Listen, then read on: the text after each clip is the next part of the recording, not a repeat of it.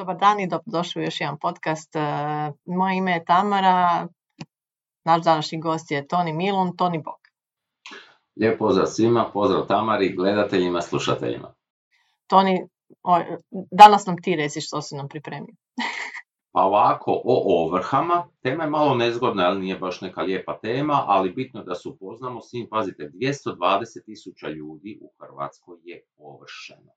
To znači ono, svako 16. 17. osoba, tako da je uh, vrlo velika vjerojatnost da svi mi poznamo nekoga tko je ovršen. Vrlo depresivna statistika. Je, to je depresivna statistika, pa evo, htio bih u ovom podcastu malo objasniti kako ide ta procedura, razlika blokirani, ovršeni i tako. Zapravo, ono, poruka svakome bi bilo plaćate koliko god možete račune na vrijeme, jer ako ono, ne platite račun, vi ćete, dobit ćete prvo obavijest o dugu, pa onda će ići rješenje o ovrsi i bit ćete ovršeni. Kako to recimo funkcionira? Recimo, najčešće su ti su to neki telekom ili nešto, ako vi ne platite račun od dospijeća u roku godinu dana, mhm. ti naši vjerovnici kome mi dugujemo imaju rok da podnesu zahtjev za ovrhom. Ako oni zakasnu, onda su u zastari.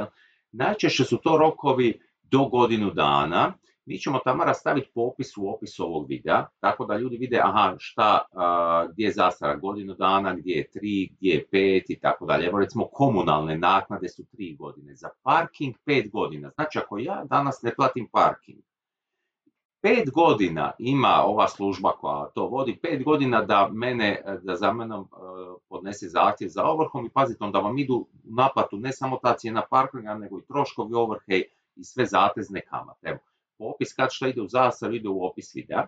I sad šta se zapravo dogodi?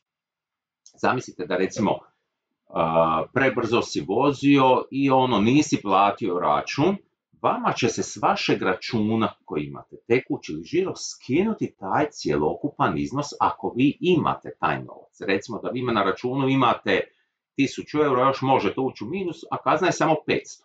Vama će se skinuti taj novac i sve će biti ok.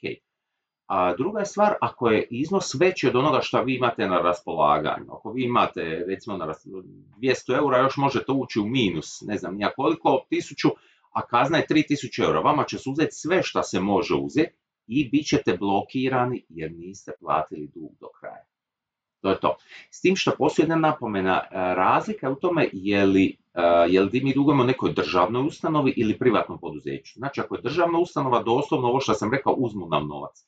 Ali ako je privatno poduzeće, onda nam samo e, privremeno zapljene novac. Znači, neće ga odmah uzeti, nego mi imamo privremeno ga zapljene, znači ako je dug 500 eura, zapljene 500 eura i mi ne možemo do tog novca i onda mi moramo samo vidjeti jesmo li krivi ili nismo krivi. Ako mi stvarno nismo, e, ako mi stvarno nismo, ako smo krivi, nismo platili račun, najbolje odmah otići u Finiju i reći dajte, naplatite to, kriv sam, a ako zapravo ste vi platili, ako je došlo do zabune, javite se vjerovniku odmah, pokažite račun i uglavnom bude, uglavnom bude sve u redu, odmah bude to blokirani i tako. Znači imate 60 dana rok ako se radi o privatnoj firmi. No? Znači neće vas ovršiti, nego ćete biti ono privremeno će vam novac biti blokiran. A ako je došlo do zastare, to isto moramo reći, znači ovako, prošlo je više od godinu dana da od roka dospjeća računa, a, vjerovnik nije pokrenuo prijedlog za ovrhu, nego nakon recimo godinu dana i dva mjeseca. Vi to vidite lijepo po datumu. Onda vi samo napišete žalbu, kažete žalim se jer je zastara. Morate se pozvati na zastaru. Znači nikakve druge rasprave. Ako vi kažete joj platio sam, a ne kažete ovo pozivam se na zastaru, vi prekidate zastaru. To je tako, evo, jako, jako e, nezgodno, jel? ali jednostavno radi se o tome da vaše dugovanje u principu nikad ne zastarijeva ono potpuno kao što mi mislimo. Oni uvijek, znači, onaj kome dugujemo, u bilo kojem trenutku se može sjetiti i reći aha, ja bi sad tebi naplatio dug od prije sedam godina i pokrenuti uh, ovrhu na vama je da se vi sjetite i da kažete, gle, pozivam se na zastavu. Zato je važno pratiti, poštu i sve što dobijete poštom otvoriti, pogledati, a to ljudi kod nas se boje. kad vide one neke plave kuverte, pogotovo kad vide od suda ili javnog bilježnika, kažu... Ne primaju, nisu kod kuće. ne primaju i dosta ljudi upravo radi toga, jer pazite koja ima fora. Znači, ako vi čak ne odgovorite na to, ako vi, a zastara je, vi se ne pozovete na zastaru, automatski se ponovo pokreće ovrha. E, to je, znači zato evo pozivam sve da prate svoje račune, da, da prate ovu poštu koju dobivaju. E, jako je bitno otvoriti zaštićeni račun ako je dug velik. Šta to znači? Na primjer, evo, niste platili ratu kredita nekoliko mjeseci, već nakon dva mjeseca ako vi ne platite, banka ima pravo reći kredit je dospio. Šta to znači? To znači da kažu izvoli sad plati sve cjelokupnu glavnicu kredita.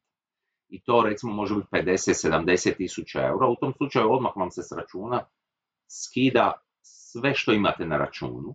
I ako vi dobijete plaću, sve, sva plaća koja sjeda na vaš redovni tekući ili žiro račun, sve vam se to vršuje. Zato vi imate obavezu otvoriti zaštićeni račun u FINI. Znači odete u FINU, otvorite zaštićeni račun i vama će poslodavac uplaćivati dio na taj zaštićeni. I sad ću reći kako je to. Znači u ovoj 2023. vam se ovako računa. Ako je plaća manja od 900 eura, recimo nek vam plaća 800 eura, onda 600 eura, tri četvrtine zapravo uvijek, to je 600 eura će poslodavac uplatiti na vaš zaštićeni račun i vi to trošite kako hoćete a jedna četvrtina u ovom slučaju 200 eura ide na vaš tekući i od tu se skida novac i plaća se vašem e, vjerovniku.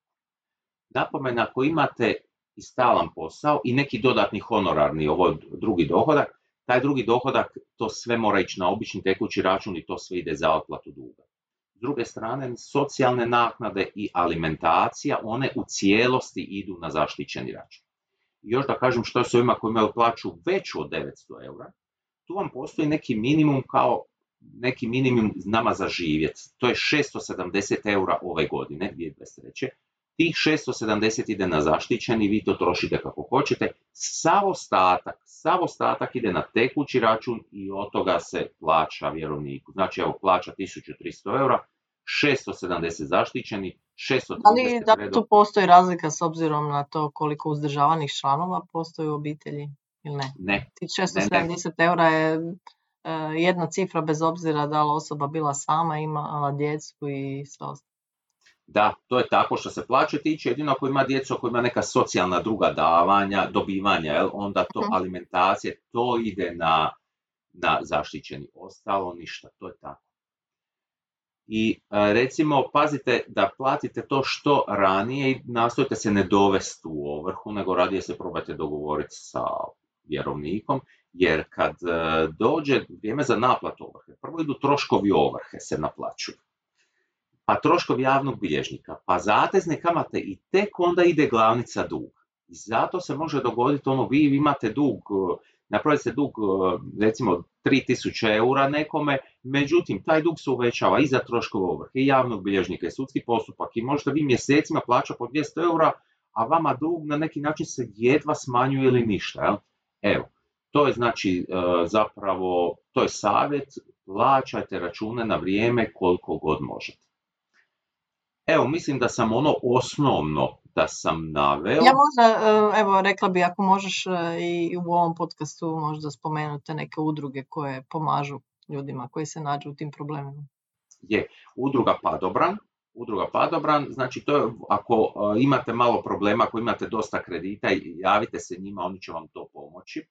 Oni će vam pomoći kredite koje ne vraćate, dati vam savjet što učiniti. Imate pravnu kliniku za pravnu pomoć.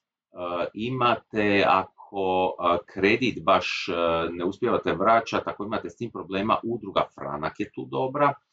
Imaju druge udruge, potrošač, ako vi mislite da ste možda prevareni, da to nije pravi dug i tako. Znači, dosta postoji udruga i pogledajte, ako već imate ovrhe u FINI, možete preuzeti sve te očevidnike, da vidite točno koliko kome dugujete i svi ti, svi ti dokumenti su posve besplatni. Super, Toni, puno ti hvala što si nam danas pričao na ovu temu. Sigurna sam, kao što si rekao, statistike su dosta depresivni, to je pokazuju da puno ljudi u Hrvatskoj imaju upravo ovakvih problema i sigurna sam da im ovakve informacije mogu puno pomoći, zato ti puno hvala još jednom što si danas bio kod nas i što si pričao na ovu temu. Hvala Tamara i pozdrav tebi i svim gostima. Hvala, lijep pozdrav.